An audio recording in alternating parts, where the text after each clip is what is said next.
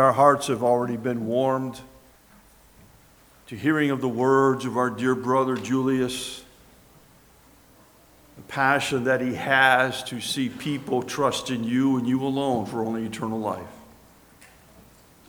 The ministry that you've given to him and his family, they serve you tirelessly. In many ways, they serve you, O Lord God, in giving all that they have, so that others could come to know you. In reality, they are witnesses of what you've done for us. You gave all that heaven could afford.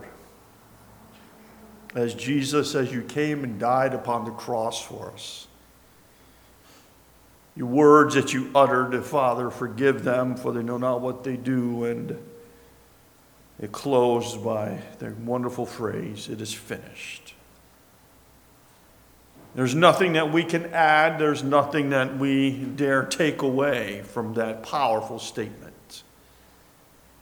For it is in that alone that we are made fully aware of the fact that all that Jesus did upon the cross and the resurrection was enough to pay my debt that I owed to God.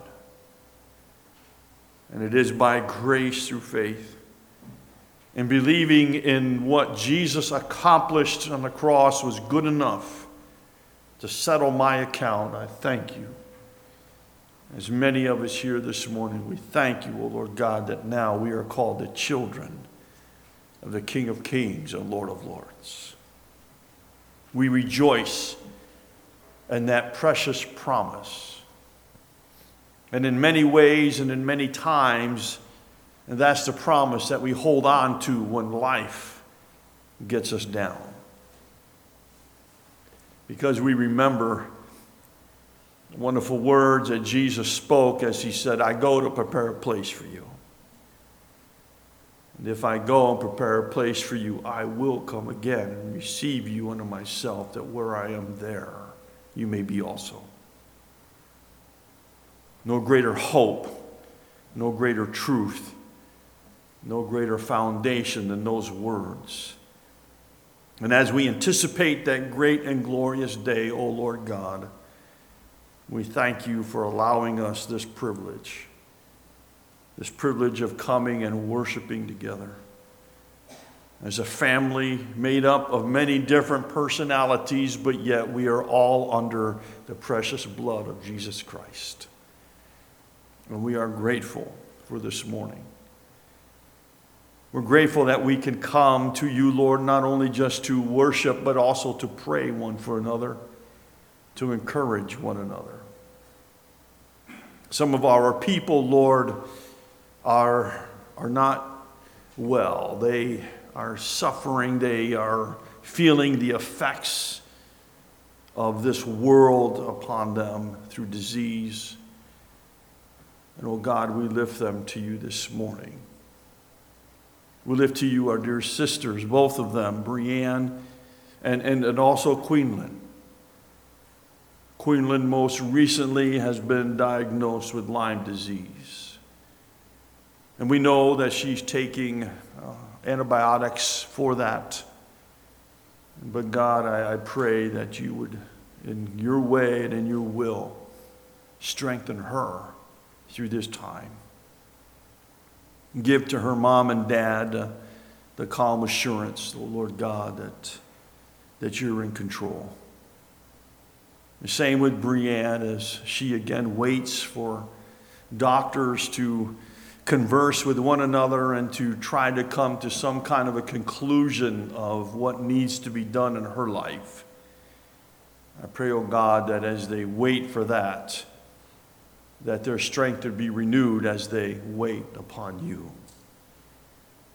We're grateful, Lord, too, of hearing the wonderful news that Nathan Moser is feeling better, that the physician that he's been able to get connected with by your grace and by the way that you provided for that, we're grateful that the medication that he's taking is helping.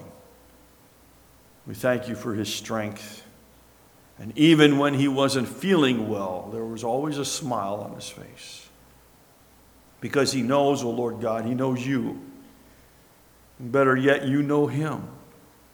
And you know everything about him, and we're grateful for the healing process that is taking place in his body. Lord, we rejoice in your word. Sometimes life is more than a race. At times it feels like we're stuck in a traffic jam on a freeway. Your word and the study that we've been involved in reminds us, as we look unto Jesus, the author and the finisher of our faith. And there are many ways and many times when you just whisper to us, just one more step. Take one more step. As we come to the conclusion of this study today, oh Lord, I pray that the weeks that we have been looking at the stories of faith that are recorded for us in the book of Hebrews, we come to the conclusion of how great all of those individuals are, how mighty the things that they have done, but yet we still have our race. And we, like them, had our eyes fixed on something more than just circumstances of the day, something more than just the very busyness and busyness of life. Our eyes are focused upon you. And in many ways, as the worship team led us, we're coming back to the heart of worship because it's all about you, Jesus. So as we open your word, I pray, oh God, that your words would be my words, your thoughts would be my thoughts, and that you, by your Spirit, would speak to our ears, that would connect to our hearts, that would revolutionize our life. For we desire to walk faithfully in your presence for your honor and for your glory. So bless your word, O Lord God, as you said you would. Not one jot or tittle will pass away. And I pray, O God, that today, a fresh glimpse of who you are would rush upon our eyes, and we would be changed. All for your honor and for your glory. We ask these things and praise you in the matchless name of Christ our Savior. Amen. I know enough about farming that my father-in-law taught me that cows are very habitual. They go to their certain stanchials. If another cow is in their stanchial, they'll sit there, they'll stand there, and they'll rut it out so that they can get into it. In other words, cows like to have a routine. This morning, not that you are cows, but our routine has been broken. You need to stand and welcome those around you before we get into the Word of God.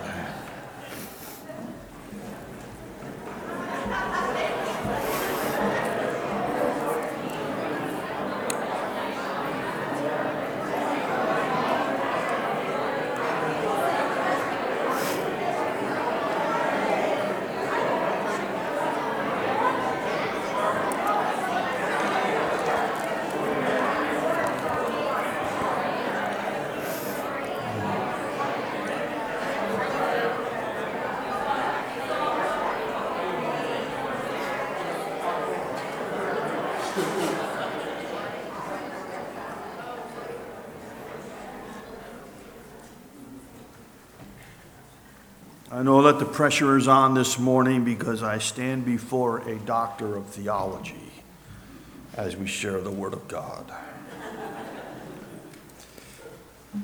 And I can feel his staring eyes at me, making sure that I dot all of my I's and cross my T's the proper way. Reminds me of when I was in the cemetery. For you that didn't catch that, when I was in seminary. Well, good to have you here this morning, brother, for his glory. In 1968, the Olympics were held in Mexico City. One of the featured events of that particular Olympiad was the final event of all the running events, and that is the marathon, a 26.5-mile journey through the city of Mexico City. And as the runners proceeded and ran long, and their final trek was to come back into the stadium, complete 2 more laps around the quarter-mile track, and then cross the finish line. That year, the winner of that particular event was from Ethiopia. But the race didn't finish for everyone. By about 7 o'clock that evening, the weather got cooler and it started to rain. And about 2 hours after the individual who had won that particular race, there was a lone runner who entered the stadium. Not many individuals were there, but those individuals that were there, whether they were conversing about the previous day events or whatever, but those that were there and saw him began to stand, and they clapped and they cheered him on to finish, and they noticed that as he was running, it was becoming very laborious for him. Unbeknown to him, or unbeknown to the individuals there, he had, about halfway through the race that day, he had fallen and severely injured his leg, so much so that they pulled him off the course so that they could bandage it up, and he went back on the course to finish. So he really wasn't running, he was taking just one step, one more step. As he finally crossed the finish line and the crowd of people that were there cheering him, he went into the dressing room and he was followed by reporters of that day. And they came to the individual. His name is John Stephen Aguari. He was from Tanzania. He was not going to win a medal. He was not going to be welcomed by great crowds of people, though there were individuals there. But yet the reporters had a couple of questions for him, and they said to him, "Why is it that you continued to run, knowing full well that you were not going to receive any kind of accolation? Why is it that even in your wounded situation that you kept going?" And here's his words that he said. He said this: "My country did not send me 7,000 miles to start this race. My country sent me to finish this race." God has called us not only to start a race of faith, but to finish it, to come to the finish line. At times, our race seems to be downhill speed. Events of our life seem to be making total sense, and God was receiving all the honor and glory. And then there's those times when the race seems to slow, we find ourselves discouraged. We find ourselves becoming more and more enamored, if you will, by the events of life. Sometimes our joy escapes us. We even begin to question, why am I even trying to run? But the words from that we've been looking at through the book of Hebrews chapter 11, and now focusing in on the first 3 verses of chapter 12, remind us of one thing and one thing only. And it might be just this: just one more step. Just one more step. When you don't sense that you can make it to the finish line, Jesus is all he is doing is whispering in our ear, just one more step. I'm reminded of a missionary couple that my wife and I know from a previous church that we ministered at. And they too were ministering in the country of Africa. Their last names are the Grays. And their son, their youngest son, while they were ministering to the people there in their region, contracted appendicitis. And where they were located, the nearest hospital was 2.5 hours away. By that time they got to the hospital, his little boy's appendix had burst. And the poison permeated his whole body, and he didn't make it to the surgery table. He had passed away. And I remember the words from Mr. Gray as he shared with the congregation that morning when he said, sometimes God's grace is enough that you can get out of bed in the morning. That's all you can have. Because they could not bring their son home. They had to leave their region because of militant activity. And so they had to bury their son in a country that they're afraid that they'll never be able to get back to see. And of course, their questions were, why? They were like the individual, John Stephen Aguari. They were only taking one step, just one step more.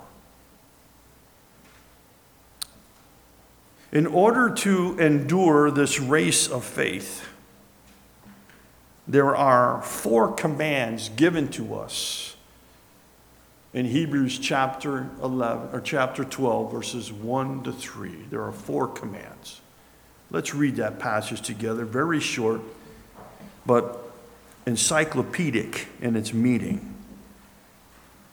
It says, therefore we also, since we are surrounded by so great a cloud of witnesses, let us lay aside every weight and the sin which so easily ensnares us, and let us run with endurance the race that is before us. Looking unto Jesus, the author and finisher of our faith, who for the joy that was set before him endured the cross, despising the shame, and has sat down at the right hand of the throne of God. For consider him who endured such hostility from sinners against himself, lest you become weary and discouraged in your souls. The highlight is endurance. How do we endure the race to the finish line? And it might be just one more step. The 4 things we want to look at this morning in order for us to come to the end of this race faithfully, we need to lay aside every weight that hinders, lay aside, if you will, the sin that so easily ensnares us. We need to look unto Jesus, and we need to consider him in all things. Those are the 4 commands of this passage.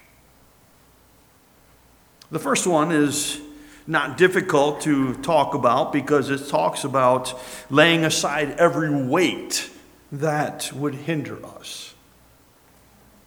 I know that you cannot tell it right now, but in my junior and senior high school years, when I was in 11th and 12th grade, I ran cross country. During practice, we were told to keep our sweats on, keep weight on. But when it came to race day, we had to remove everything except obviously our shorts, our sneakers, our running shoes, and our shirts. Why? Because when you're running a race of great distance, through woods and through pastures. That were some of the courses I had to run on. You could not have things tangling you and enslaving you and get caught on things that are around you. You had to be, if you will, stripped down to the necessities. In Greek time, during the writing of this particular text, in reality, when it came to long-distance runners, they would run literally with nothing on at all.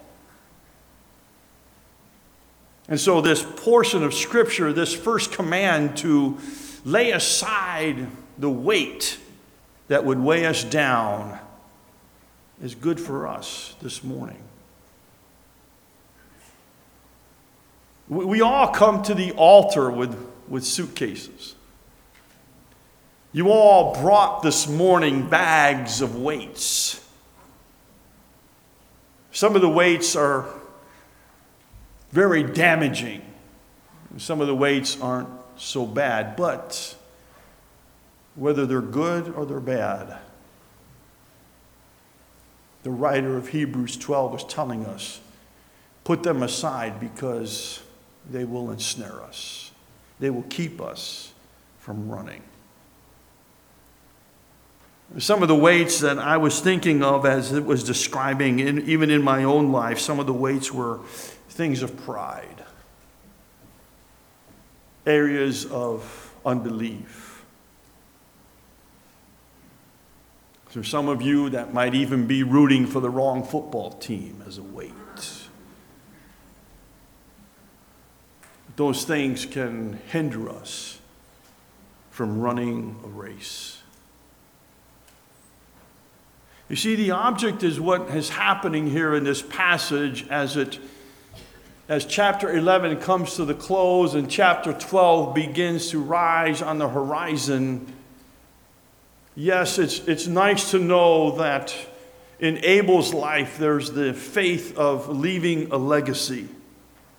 In Enoch's life, there's the faith of walking with God. In Noah's life, there's the faith of obeying God, even in the midst of when it doesn't make sense. In the life of Abraham, it's going beyond the boundaries that we're very used to having, going to the realm of the unseen, so that God can show us great and mighty things. In the life of Moses, it's the faith of being developed into being the leader that God has for him. And then it closes by talking about, by faith, the walls of Jericho came down. By faith, Rahab trusted God. And as the dialogue continues on, but yet it comes to the closure by saying these wonderful words, therefore. Therefore, our race to effectively be run is a race of faith that is not encumbered or entangled by weights. I'm here to tell you this morning, dear people, that the only one that can remove your weight is the one who has already been your weight bearer. His name is Jesus. You can't go to any psychologist. You can't go to any philosophy. You can't go to any other book other than the Word of God, for it is there that you will find and know that Jesus Christ is our help and our mighty warrior. It is through Him and Him alone that we can be set free. And the issue this morning is, what weights are you carrying? Weights of doubt, worry, weights that have encumbered you to the fact that you can't even see the end of the finish line because you become so entangled by the ways of the world. I'm here to tell you this morning that in Jesus Christ you can be set free. For He alone is the one we should be looking at.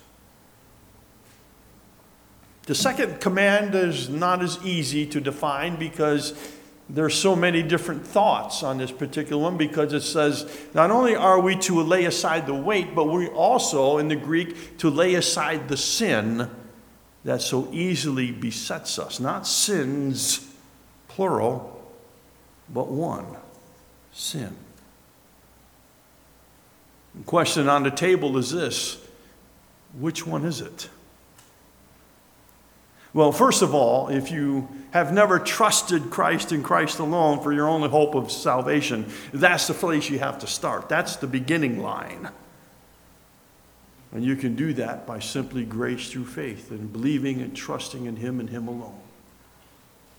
The perfect sacrifice of God with no sin took sin upon Himself, that as He cried from the cross, "It is finished," realized that what He did is enough to pay for your penalty of sin. That's where you begin. But what is this one talking about? Because this passage, this book is written to struggling believers. What sin is it? Personally, I'll give you my point of view. Do with it as you wish. Erase it from your memory bank. Save yourself some trouble and headaches. Just get rid of it. Or think about it. I really feel that the sin that so easily besets us is unbelief. Unbelief. Have you ever gotten to that point when you're looking at life and situations and you say, "There's no way God can get me out of this"? That's unbelief. Unbelief leads to faithlessness. Every one of these examples that were for us in chapter 11 are not just to encourage us to see what active faith can do, but it is also a warning, if you will, of don't doubt God. Abraham, when it came time for him, as the command from God came, "Take your son, your only son, whom you love. I want you to take him to a mountain, and I want you to kill him for me."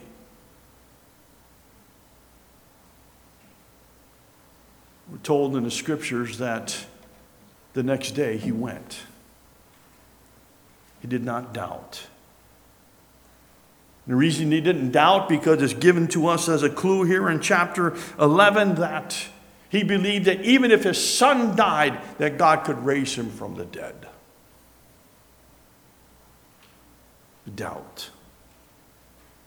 Doubt can so cripple us. It can become so encumbersome upon ourselves that we even forget of who God is.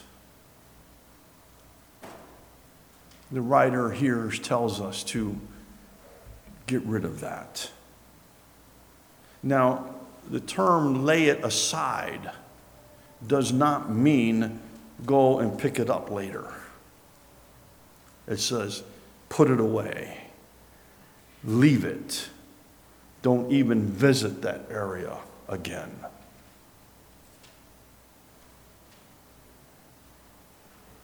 Some of us, as the writers in the New Testament remind us, that we've been praising God and know full well that He's coming again, but He hasn't come yet. We can doubt that He ever will. But rest assured, this I know from the Word of God, that whatever God says, He will do. And He will accomplish as if it is already done. Don't doubt. And the reason that we don't doubt is for this, because in verse 2, we look unto Jesus. Looking unto Jesus. The one thing you never do when you're running cross country is never look at your feet as you're running. Because by the time there's a twig, or by the time there's a branch that has fallen in the route, then it's too late if you're looking at your feet to be able to jump over it. It will trip you. We were always told to run with our eyes up, looking ahead. And the author here says, look unto Jesus. Why?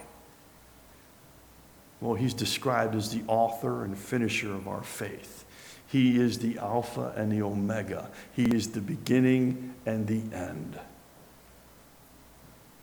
He is the one who established and holds forth the very promise of eternal life. 1 John 5, in verse 11, that this is the testimony, that God has given us eternal life, and this life is in his Son.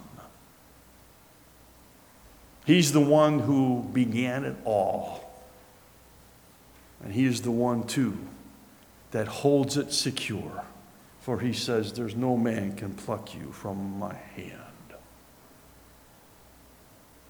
Looking unto Jesus, the author and finisher of our faith, for the joy that was set before him. That word joy is very interesting there, because it speaks of two things. First of all, the joy of Jesus was knowing that he was fulfilling the will of the Father who sent him. Asked who he is and what he's doing many times by the Pharisees, he responded by saying, I've come to do the will of my Father who has sent me. And the joy was even as he was on the cross and he cried out the words, my God, why have you forsaken me? Still he knew that he was accomplishing that which his Father had sent him to do. And then when he said, it is finished, that's the capstone upon all that there is. There's nothing you can do to earn your salvation. It's been provided free of charge. All you have to do is believe and trust him and him alone. There's nothing that you can do to keep your salvation, because it is finalized in Jesus Christ alone. And all he asks us to do is if we would trust him. Come unto me, all ye that are burdened and heavy laden, and I will give you rest. Take my yoke upon you, for my burden is light.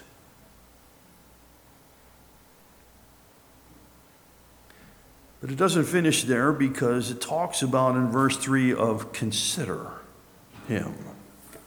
Consider him who has endured such hostilities of sinners, that when you become discouraged, as you look unto him, greater is he that is in us than he that is in the world. And all that Jesus Christ has done for us is enough to keep us taking just one more step.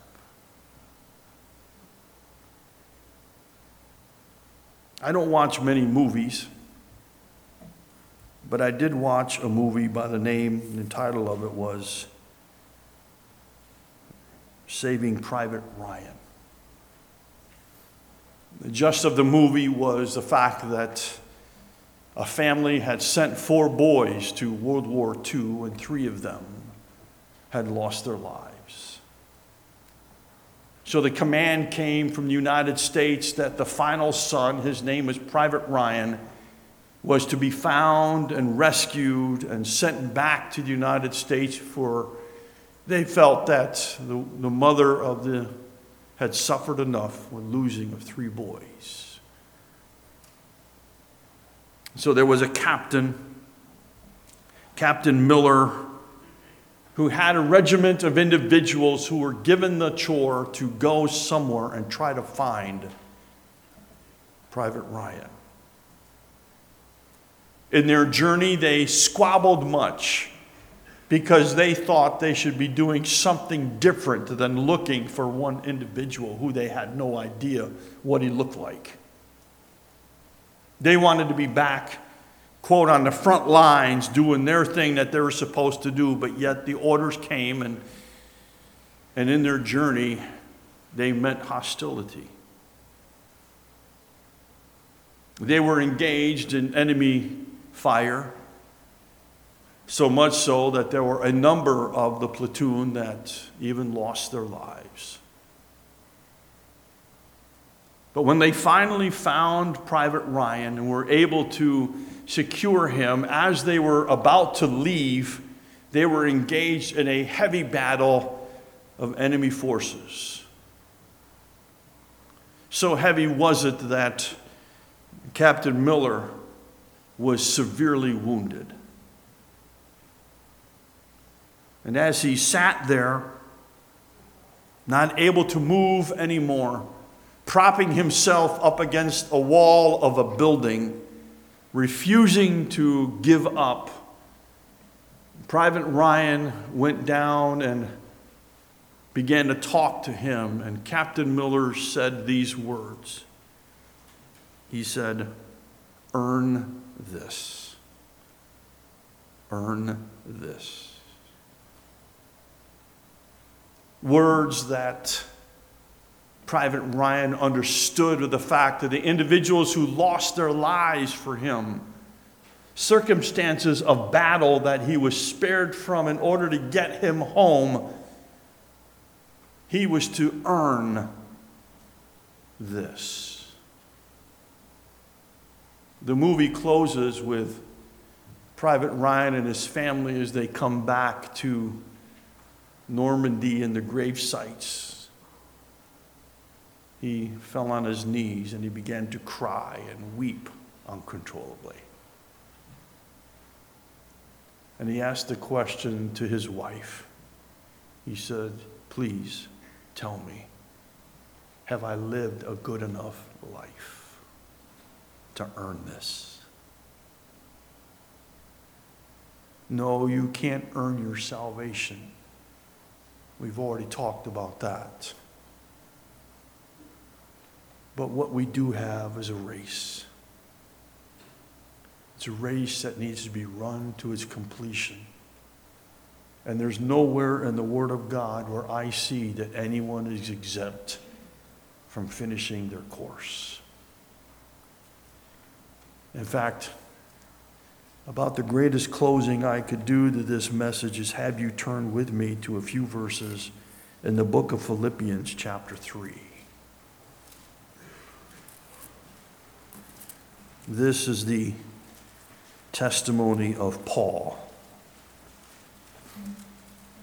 And this is what he desires for his life. And I'm sure to the church at Philippi.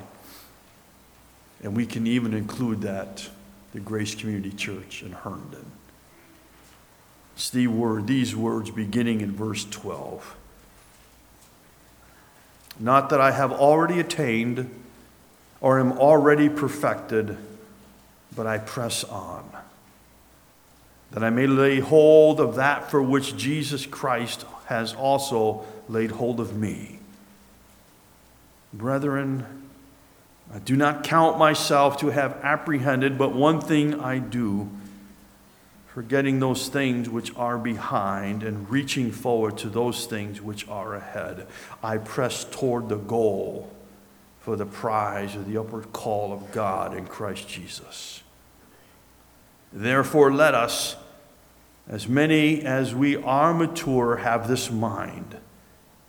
And if in anything you think otherwise, God will reveal even this to you. Nevertheless, to the degree that we have already attained, let us walk by the same rule. Let us be of the same mind." And it might just be just one more step. Let's pray.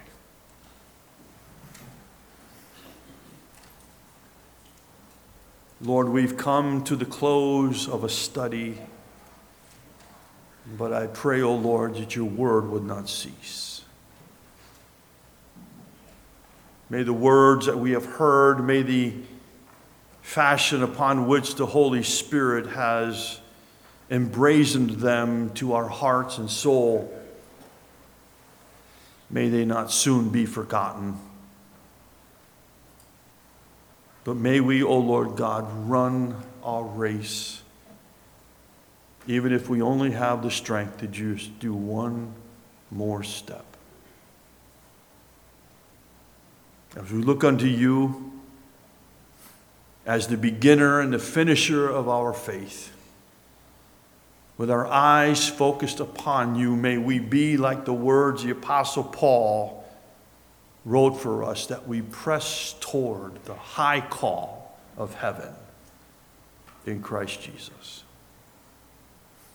May we run faithfully, unhindered, unencumbered.